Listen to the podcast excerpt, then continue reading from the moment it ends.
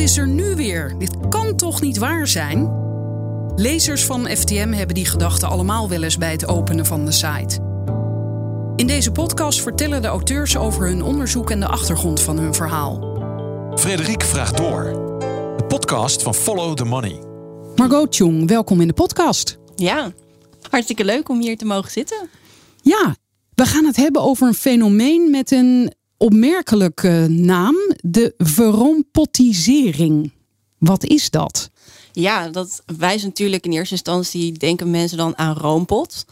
En er is ook wel een link te leggen met een roompot. Want het gaat over het omtoveren van vakantiepark en campings tot villa-dorpen. En uh, er zijn nu eigenlijk in Nederland vier grote spelers uh, die ja, uh, de, de huisjes exploiteren. En dat zijn Roompot, Europarks, Centerparks en Landau Green Parks. Ja. En waarom is Roompot de winnaar in jullie verhaal? Dat wil zeggen, waarom hebben jullie dit woord gebruikt en de, niet de Europarkisering? Um, Roompot is uh, eigenlijk een van de grootste aanbieders in Nederland, maar ook in Europa. We hebben in Nederland uh, 175 parken liggen. En de meeste daarvan die liggen in Zeeland, 35. En ons gebied waar wij vooral campings en parken hebben onderzocht, liggen in Zeeland. Ja. En de, de tip, de bouwpitch tip kwam ook van een uh, man die een caravan heeft in Schouwen-Duiveland, in Zeeland. Ja, want dit is inderdaad een. Uh, je hebt een reeks artikelen geschreven samen met Nicky Brandt over de verrompotisering uh, in het dossier Bouwput Nederland. En het verhaal is, zoals je zegt, aangedragen door een lid van Follow the Money. Want er was een pitch uitgeschreven. Wat moeten wij onderzoeken? En toen kwam dit eruit. Ja. En daarbovenop is toen ook nog uh, Radar van de Avrotros uh, bij jullie gekomen? Of zijn jullie bij hun gekomen? Hoe is dat gegaan? Ja, we zijn een samenwerking aangegaan omdat we nou ja, deze zomer uh, was het rep in roer in campingland. Iedereen moest van zijn jaarplek af. Uh, en mensen stelden zich de vraag van wat gebeurt hier eigenlijk? Is dit een ontwikkeling die al jaren gaande is? Of is er nu in één keer iets anders nog aan de hand. Mensen moesten van hun jaarplek af? Ja, dus uh, op veel campings in Nederland hebben mensen een seizoensplek. Waar ze dus uh, in het zomerseizoen of al in het voorjaar uh, een plekje hebben gehuurd. Waar ze een caravan hebben of een chalet. Maar die contracten werden in één keer ontbonden en ze hadden niks meer. Want een caravan is dan niks meer waard. Ze kunnen dan nergens anders meer naartoe. En wat daarvoor in de plaats komt zijn luxe villa's. Ja, en die worden dan uh, voor de verhuur uh, in de markt gezet. Ja, en dit kan kennelijk zomaar. Tenminste, dat zijn jullie gaan onderzoeken. En die uitzending van Radar die begon met een gesprek met jouw collega Nicky Brands. Daarom noemen wij de trend zoals we hem zien gebeuren de verrompotisering. Maar het gaat natuurlijk ook over andere partijen.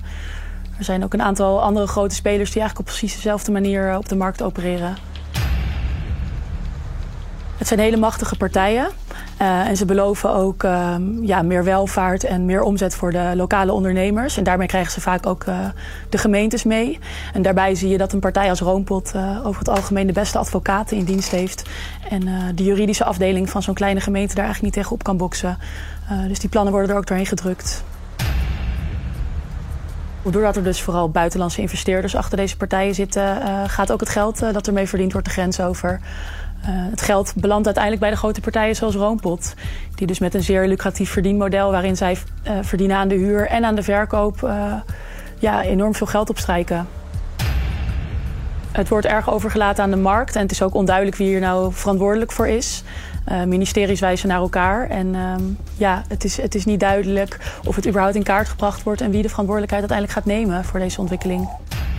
Ja, hier wordt even in het kort uh, het probleem neergezet. Het gaat om hele grote spelers. Uh, het gaat over de mensen heen. Uh, nou ja, jullie zijn dit helemaal gaan uitzoeken. Maar zoals je net al zei, aan de hand van het verhaal van Jos van der Marel. Jos van der Marel die kwam, uh, die had een van de pitches ingediend. We hebben in het voorjaar hebben we onze lezers van Money gevraagd in welke bouwput moeten wij nu gaan graven? Uh, en hij kwam met, het, uh, met de pitch een machtsgreep in de kustrecreatie. Wie is er gebaat bij de verroompotisering? Waarin hij dus eigenlijk al aankaarten van ja, onze kust en onze mooie plekken die komen in handen van buitenlandse investeerders. Wij jaarplaatshouders moeten wijken voor het grote geld. Uh, er is hier wat aan de hand. En is dat in zijn geval ook gebeurd? Is zijn huisje al weg? Ja, hij moet, hij, ze zijn nu nog bezig met een rechtszaak bij de Raad van State. Maar eigenlijk ja, lijkt het erop dat ze wel moeten gaan vertrekken, ja. Maar ze hebben geloof ik nog een jaar de tijd, ja. Hij heeft wel een actiegroep opgezet, hè? Ja, ze hebben samen met uh, alle andere uh, jaarplaatshouders op die camping in Schouwen-Duiveland hebben ze zich verenigd en zijn ze dus ook samen naar de Raad van State gestapt. Dus dat zie je wel vaak dat, uh, ja, dat die mensen zich verenigen om toch nog te kijken om het onderste ook uit de kan te krijgen. Of ja, ze hebben veel geïnvesteerd in, in zo'n caravan of in een chalet, die vaak niet meer verplaatsbaar is. Nou, dan kun je denken aan uh, iets van 10.000 euro tot soms ook wel 60.000 euro. Dus dat is flink wat geld. En dat geld krijgen ze gewoon niet meer terug.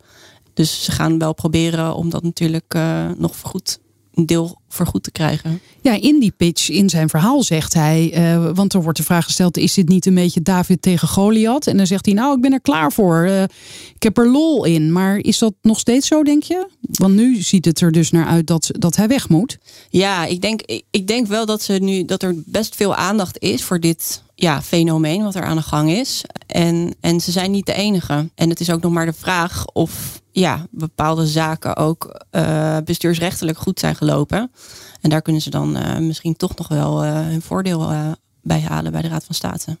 Ja, nou zijn er natuurlijk een aantal aspecten in dit verhaal. Ja. Dus de bewoners zelf, um, de lokale politici, lokale bestuurders. Hoe gaan zij hiermee om? Maar eerst de, de, investeerders. Want ik begrijp dat zeker 250 vakantieparken inmiddels in Nederland in de handen zijn van grote investeerders. 250. Ja, dat is best flink hè?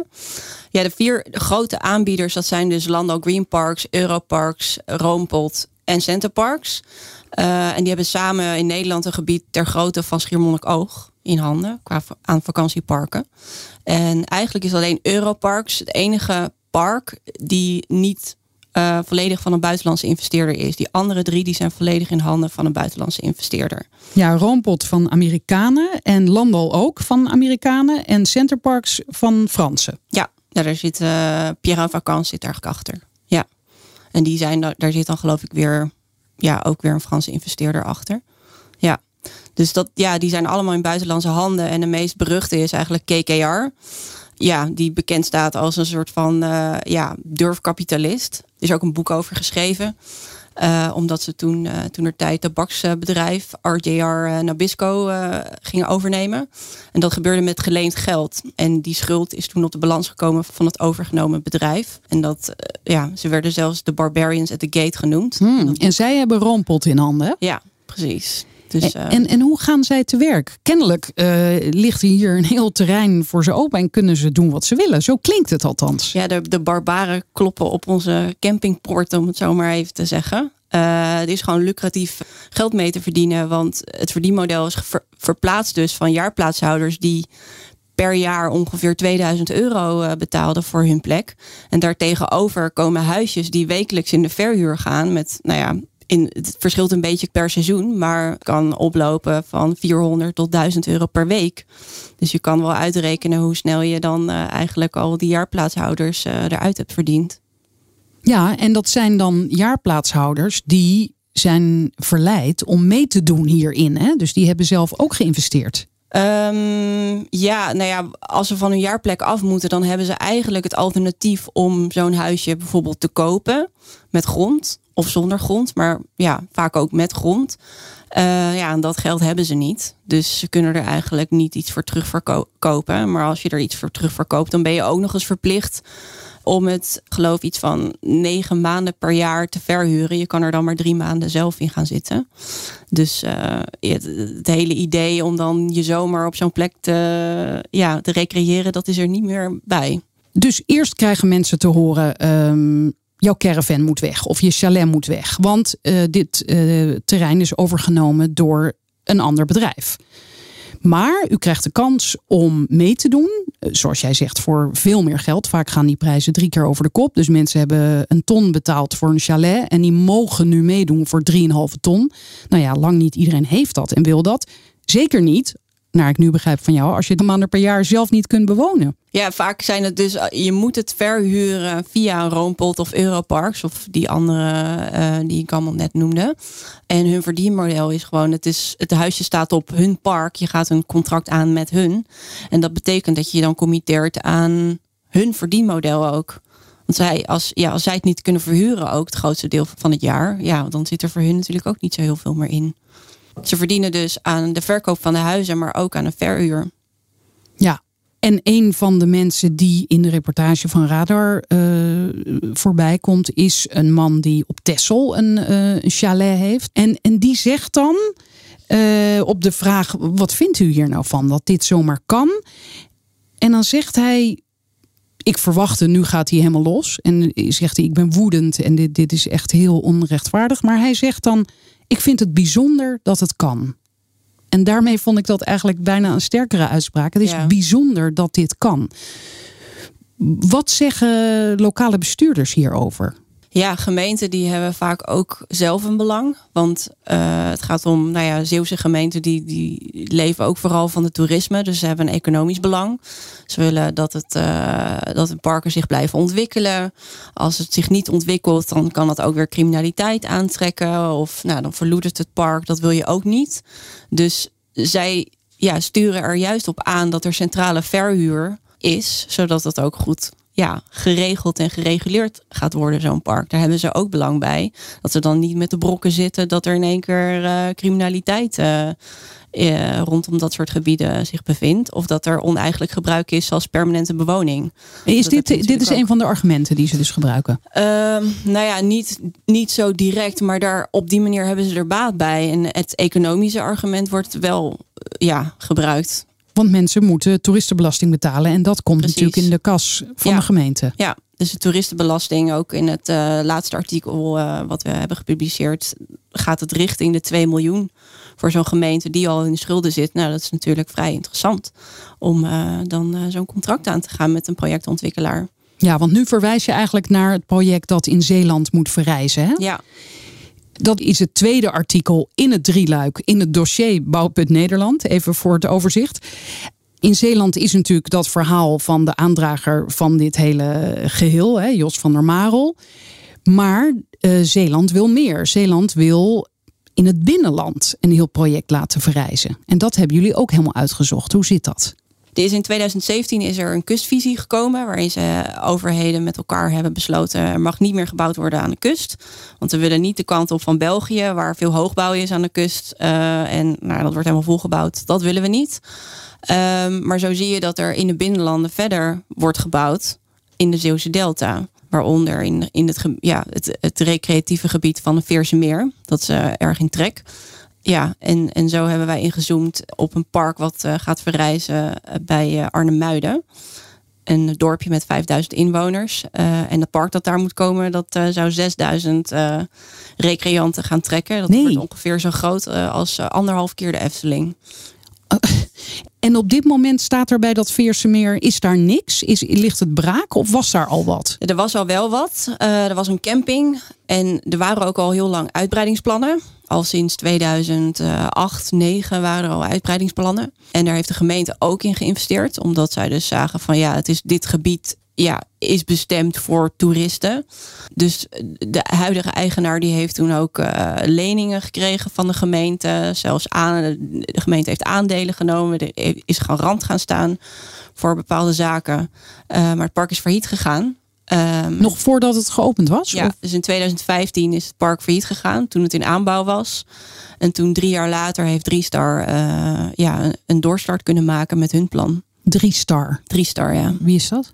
Drie Star is een, uh, ook een, een investeerder die vooral inzet op uh, ja, vakantieparken. Ze hebben in Drenthe een heel groot park. Het heet het uh, Hof van Saxe. En hun succesformule is dat je, ja, ze zeggen ook, bij ons is geen kinderopvang op het park. Mensen komen hier om samen iets te beleven. Dus er is houtbewerking, dat soort evenement om samen met het hele gezin te beleven. Oh, dus ze zeggen het is hier zo leuk dat je je kinderen niet hoeft weg te doen nee, naar precies. een kinderopvang. Ja, dus er is van alles op het park aan vermaak en om, om samen met het gezin te beleven. Dus het is ook de bedoeling dat je op het park blijft.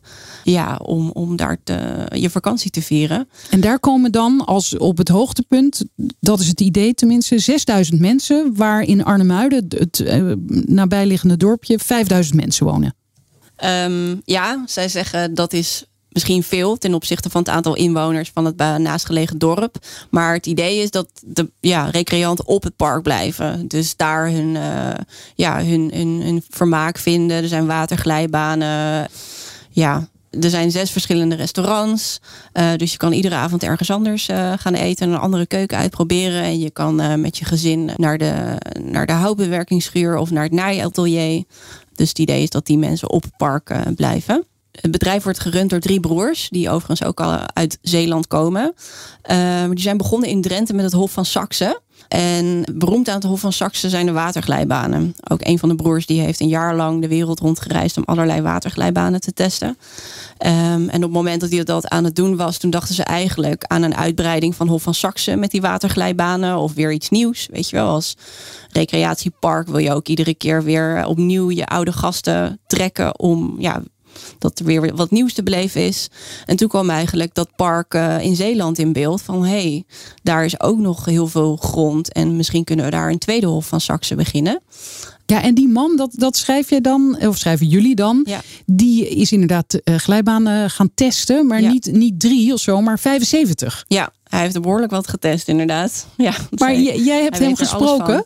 Ja, ja, ja, hij vertelde ook heel open aan ons dat ze dus ieder jaar of om de zoveel jaar proberen weer iets, ja, iets nieuws te bedenken. En hij zei, uh, als je iets doet, dan uh, moet je dat gewoon uh, niet maar een beetje doen, maar gewoon heel goed. En jullie zagen hem live of was het aan de telefoon? Nee, ik heb hem telefonisch gesproken. En wat is dat ja. voor iemand? Een man die de wereld overreist om, ik zie me de hele tijd van die glijbanen afgaan. Ja, ja, ik denk wel dat dat zijn passie is. de volgende dag zou je ook weer naar Amerika vertrekken, vertelde hij toen. Dus ja, hij is er nog steeds uh, mee bezig. En er komt dus een nieuw glijbaanparadijs in Zeeland.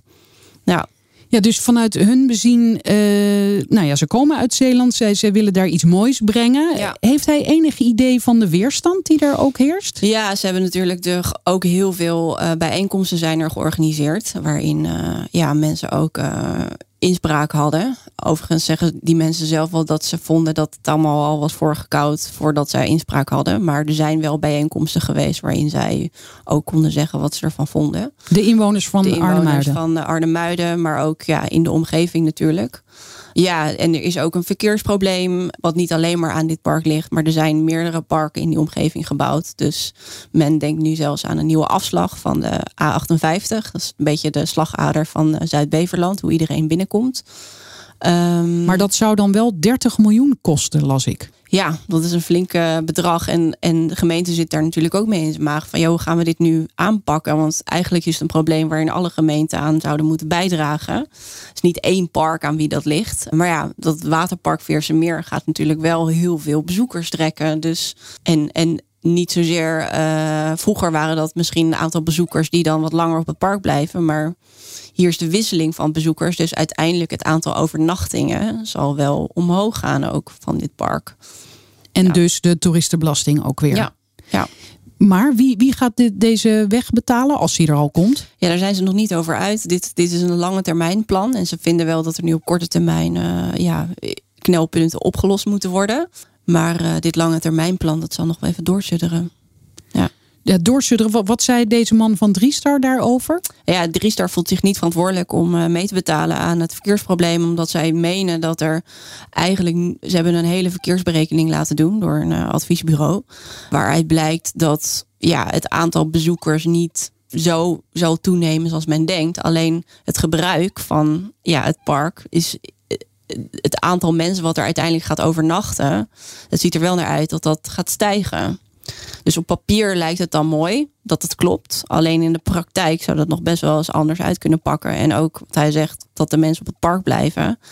Ja, mensen komen toch ook naar Zeeland om naar het strand te gaan. En als de kinderen mee zijn, dan stap je in de auto om naar het strand te gaan. Dit park ligt ook iets meer in de binnenlanden. Dus ja, dan ja want er mag niet meer eh, gebouwd worden aan de kust. Ja, dus precies. Ja. Oké, en wat zei hij over, over de weerstand? Ja, dat, dat begrijpt hij natuurlijk. Alleen hij vindt dat het dan dus ook ligt aan uh, een grote woonwijk uh, in Arnhemuiden-Noord. Uh, dat daardoor meer verkeer is gekomen in dat gebied. Dus ja, er spelen ook andere kwesties, meent hij, waardoor er daar verkeersknelpunten zijn ontstaan. Maar kan je zeggen dat alle partijen een beetje naar elkaar wijzen hier? Ja, eigenlijk wel. En dat er dus ook voor de inwoners, die zitten met ja, de pech. Want er komt al jaren gewoon geen oplossing. Gemeenten raken dus verstrikt in het web van een projectontwikkelaar en committeren zich aan allerlei afspraken om het park te realiseren. Maar er is eigenlijk maar één partij die er beter uitkomt. En dat is in dit geval zo'n parkontwikkelaar. Drie star. Terwijl de gemeente bijvoorbeeld ook zegt: uh, ja, maar jongens, het levert ook werkgelegenheid op. Zijn de mensen daar niet gevoelig voor? Ja, ik denk het wel. Uh, ik denk dat dat ook, ook wel meespeelt. Uh, Driestar heeft aangekondigd dat er zeker voor 800 mensen werkgelegenheid gaat zijn, dit park. Ja, dat is natuurlijk flink. Dat is een flinke werkgever. En is dit ook zo'n park waar je dan een huisje kan kopen? Of, of is dit alleen maar verhuur? Dit is waarschijnlijk ook wel een park uh, ja, waar je een huisje kunt kopen. Maar de plannen zijn nog zo pril. Uh, dus daar, daar is, staat nog niks. Het moet allemaal nog gebouwd worden en uh, vormgegeven worden. Ja. Gaat het er wel komen eigenlijk? Um, nou ja, er zijn wel bestemmingsplannen goedgekeurd. Ze zijn al wel weer een flinke stap uh, vooruit. Maar er moet nog grond onteigend worden van boeren. Uh, nabij gelegen oh. vliegveld uh, moet. Oh ja. de landingsbaan daar moet gedraaid worden. Dat is ook nog een hele kwestie. Ja, waarom is dat ja. ook alweer? Nou ja, zo'n projectontwikkelaar die gaat een overeenkomst aan. Uh, met een gemeente. Waarin ze eigenlijk al voorbereidend afspraken maken over hoe ze dit grote project dan uit de grond gaan stampen. Uh, en een van die afspraken was dat ook naastgelegen vliegveld, de landingsbaan daarop, uh, gedraaid moet worden. Zodat de parkgasten geen last hebben van het vliegverkeer. En ze hebben toen de tijd hebben ze eerst afgesproken: oké, okay, drie star uh, betaalt alvast dat draaien van die landingsbaan. En de gemeente betaalt dat vervolgens terug uit de toeristenbelasting. Maar toen werd er opnieuw onderzoek gedaan. Uh, waaruit bleek van nou, dat is dan toch mogelijk staatssteun als dat terugbetaald gaat worden uit die toeristenbelasting. Staatssteun aan een private ja, partij. Precies, aan een private partij. Maar ook dat het park zelf belang heeft bij het draaien van, uh, van die vliegbaan. Dus toen is besloten dat ja, het park toch 30% uh, moet meebetalen aan de kosten. Ja, maar in eerste instantie was er dus getekend om het park helemaal niets te laten betalen. Maar de firma Driestar gaat ermee akkoord. Ja, hier, kan niet anders eigenlijk. Ja, ze kunnen niet anders. Maar zo zie je dat er toch wel ja, allerlei best wel dure kwesties spelen. Zoals een verkeerssituatie en een landingsbaan van een naastgelegen vliegveld. Uh, dat soort operaties die, die lopen in de miljoenen. En zo'n gemeente die zit daar dus mee in zijn maag. Dat hangt echt als een soort van molensteen om hun nek. Van ja, wat moeten we hiermee? Want wij hebben zelf ook belang dat dit park er komt. Of want het is ook nog eens zo dat Zeeland een van de armste gemeenten van Nederland is. En een tijd onder curatele stond omdat ze te veel geld hadden uitgegeven. Ja, ze stonden onder toezicht van. Uh, Oké, okay, onder toezicht. Ja, ze stonden uh, sinds 2015 hadden ze een schuld. Een schuld die opgelopen was. Uh, tot 270 miljoen. Dus ja. Mede door dit soort wilde plannen? Nou, dit was vooral te wijten aan grondaankopen, het verleden. Maar die grondaankopen, die, zijn die niet ook destijds gedaan met het idee... ooit kunnen we dan daar misschien iets moois laten neerzetten? Ja, daar durf ik niks over te zeggen. Dat dat misschien ook, weet je wel, zo'n zo'n gemeente is ook een, uh, een partij die probeert te investeren. Ja. Uh, dat mag. Ik weet niet of ze ook uh, recreatieplannen daarmee hadden. Maar in ieder geval hadden ze ook grond aangekocht voor waterpark uh, Veersemeer.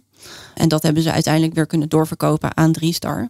Um, dus dat is weer gunstig geweest, wil je maar zeggen? Ja, uiteindelijk voor hun wel. Ja.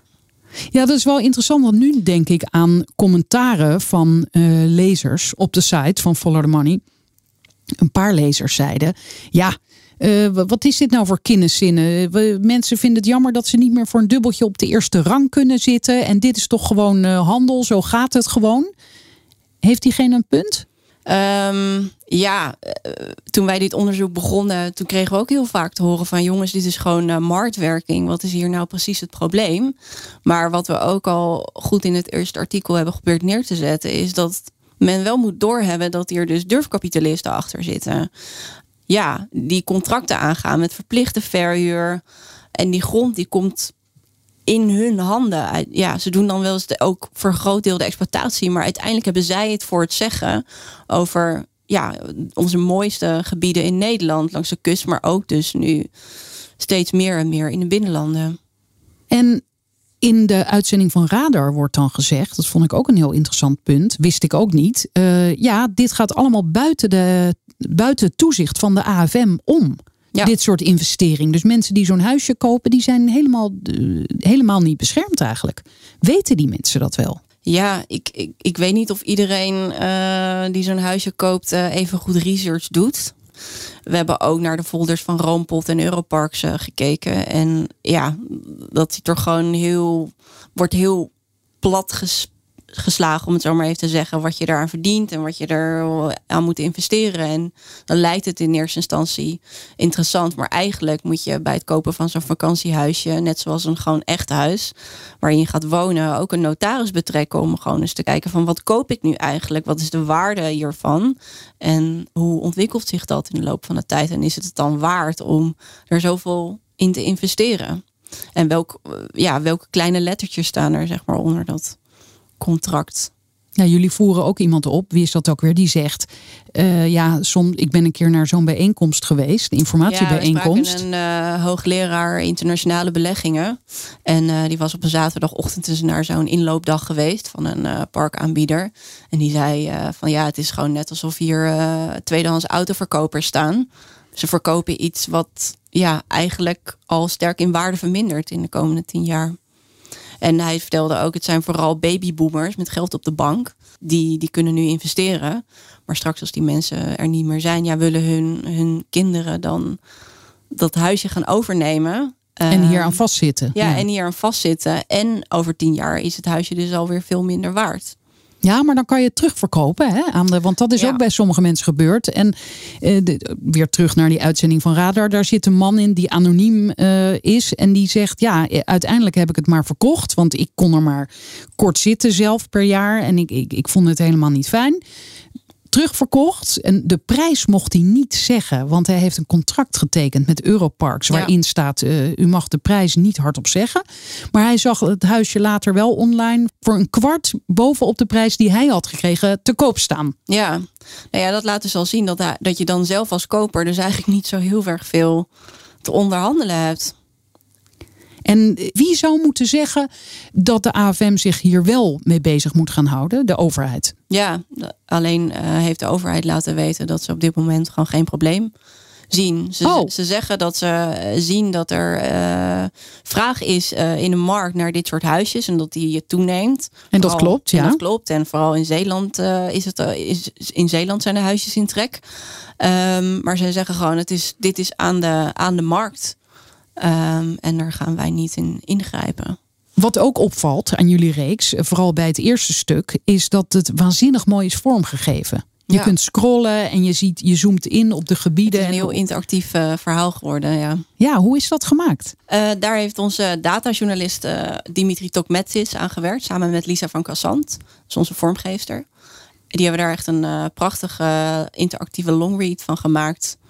Ja. En dan zie je ook goed uh, welk deel van Nederland hierdoor opgeslokt wordt, hè, ja. door deze vakantieparken. Ja, precies. Samen hebben ze dus, wat ik al zei, een gebied ter grootte van uh, het eiland Schiermonnikoog in handen. En alleen Roompot, als ze Landal ook overnemen, dan uh, kunnen ze een gebied ter grootte van Haarlem bedekken. Zijn ze van plan om Landal over te nemen? Ja, dat hebben ze al aangekondigd. En dat moet nog door de mededingingsautoriteiten worden goedgekeurd. Uh, maar ze verwachten komend jaar uh, dat er uitsluitsel over komt. Ja, ik wilde zo graag uh, meteen met jou in gesprek hierover. Dat ik, normaal doe ik dat aan het begin van de podcast, maar dat zeg ik de laatste tijd iedere keer. Van hey, welkom in de podcast. Je bent nieuw bij Follow the Money. Want jij bent ook relatief nieuw sinds dit jaar. Hoe mhm. ben jij zo bij Follow the Money terechtgekomen? Ik had altijd al bovenmatige interesse in de Noordzee. Ik heb uh, afgelopen jaren niet alleen als journalist uh, gewerkt, maar ik heb ook wat ervaring opgedaan als communicatie ja, expert. Ik heb bij Greenpeace ook gewerkt en uh, bij het Nederlands Instituut voor Onderzoek der Zee op Texel zit dat. En zo heb ik gezien dat er veel gebeurt in die Noordzee, ook qua windparken. Het heeft gevolgen voor de visserij. Dus zo ben ik daar ingedoken en heb ik een tweeluik gemaakt over wat die windparken eigenlijk betekenen voor de vissers. En uh, met dit project zit er natuurlijk uh, ook. Um, ja, ik kijk ook naar wat er wat gebeurt er aan de kust. En toen dat tweeluiker was, toen uh, werd ik door hoofdredacteur Arne van der Wal gekoppeld aan Nicky, die ook net iets had afgerond over de wooncrisis. Dus zo zijn we samen dit project gaan, gaan doen. Oké, okay, mooi. Het derde artikel moet nog komen. Kan je daar iets over zeggen? In het eerste artikel hebben we natuurlijk gekeken naar wat is nou eigenlijk het probleem. Nou ja, Onze mooie plekken komen in handen van buitenlandse investeerders. Voor het tweede artikel zijn we gaan kijken naar de rol van de gemeentes en lokale overheden. Hoe raken zij verstrikt in uh, dit soort grote plannen? En dan blijft er eigenlijk gewoon nog de natuur over. Dus daar gaan we in het derde artikel naar kijken. Er zijn in Zeeland natuurlijk ook heel wat omwonenden die uh, niet willen dat die grote parken er komen. En in sommige gevallen wordt er ook natuur gecompenseerd. Maar we zijn ook eigenlijk wel benieuwd van hoe gaat dat dan eigenlijk? En we hoorden al links en rechts uh, verhalen dat je natuurcompensatie ook is het aanleggen van fiets- of wandelpaden. En dat is natuurlijk een heel grijs gebied van ja, is dat dan natuurcompensatie? Dus nu komt de vraag bij mij op, wat noemen wij nog natuur? Ja, dat is uh, een leuke discussie, denk ik. Dankjewel. Ja, graag gedaan.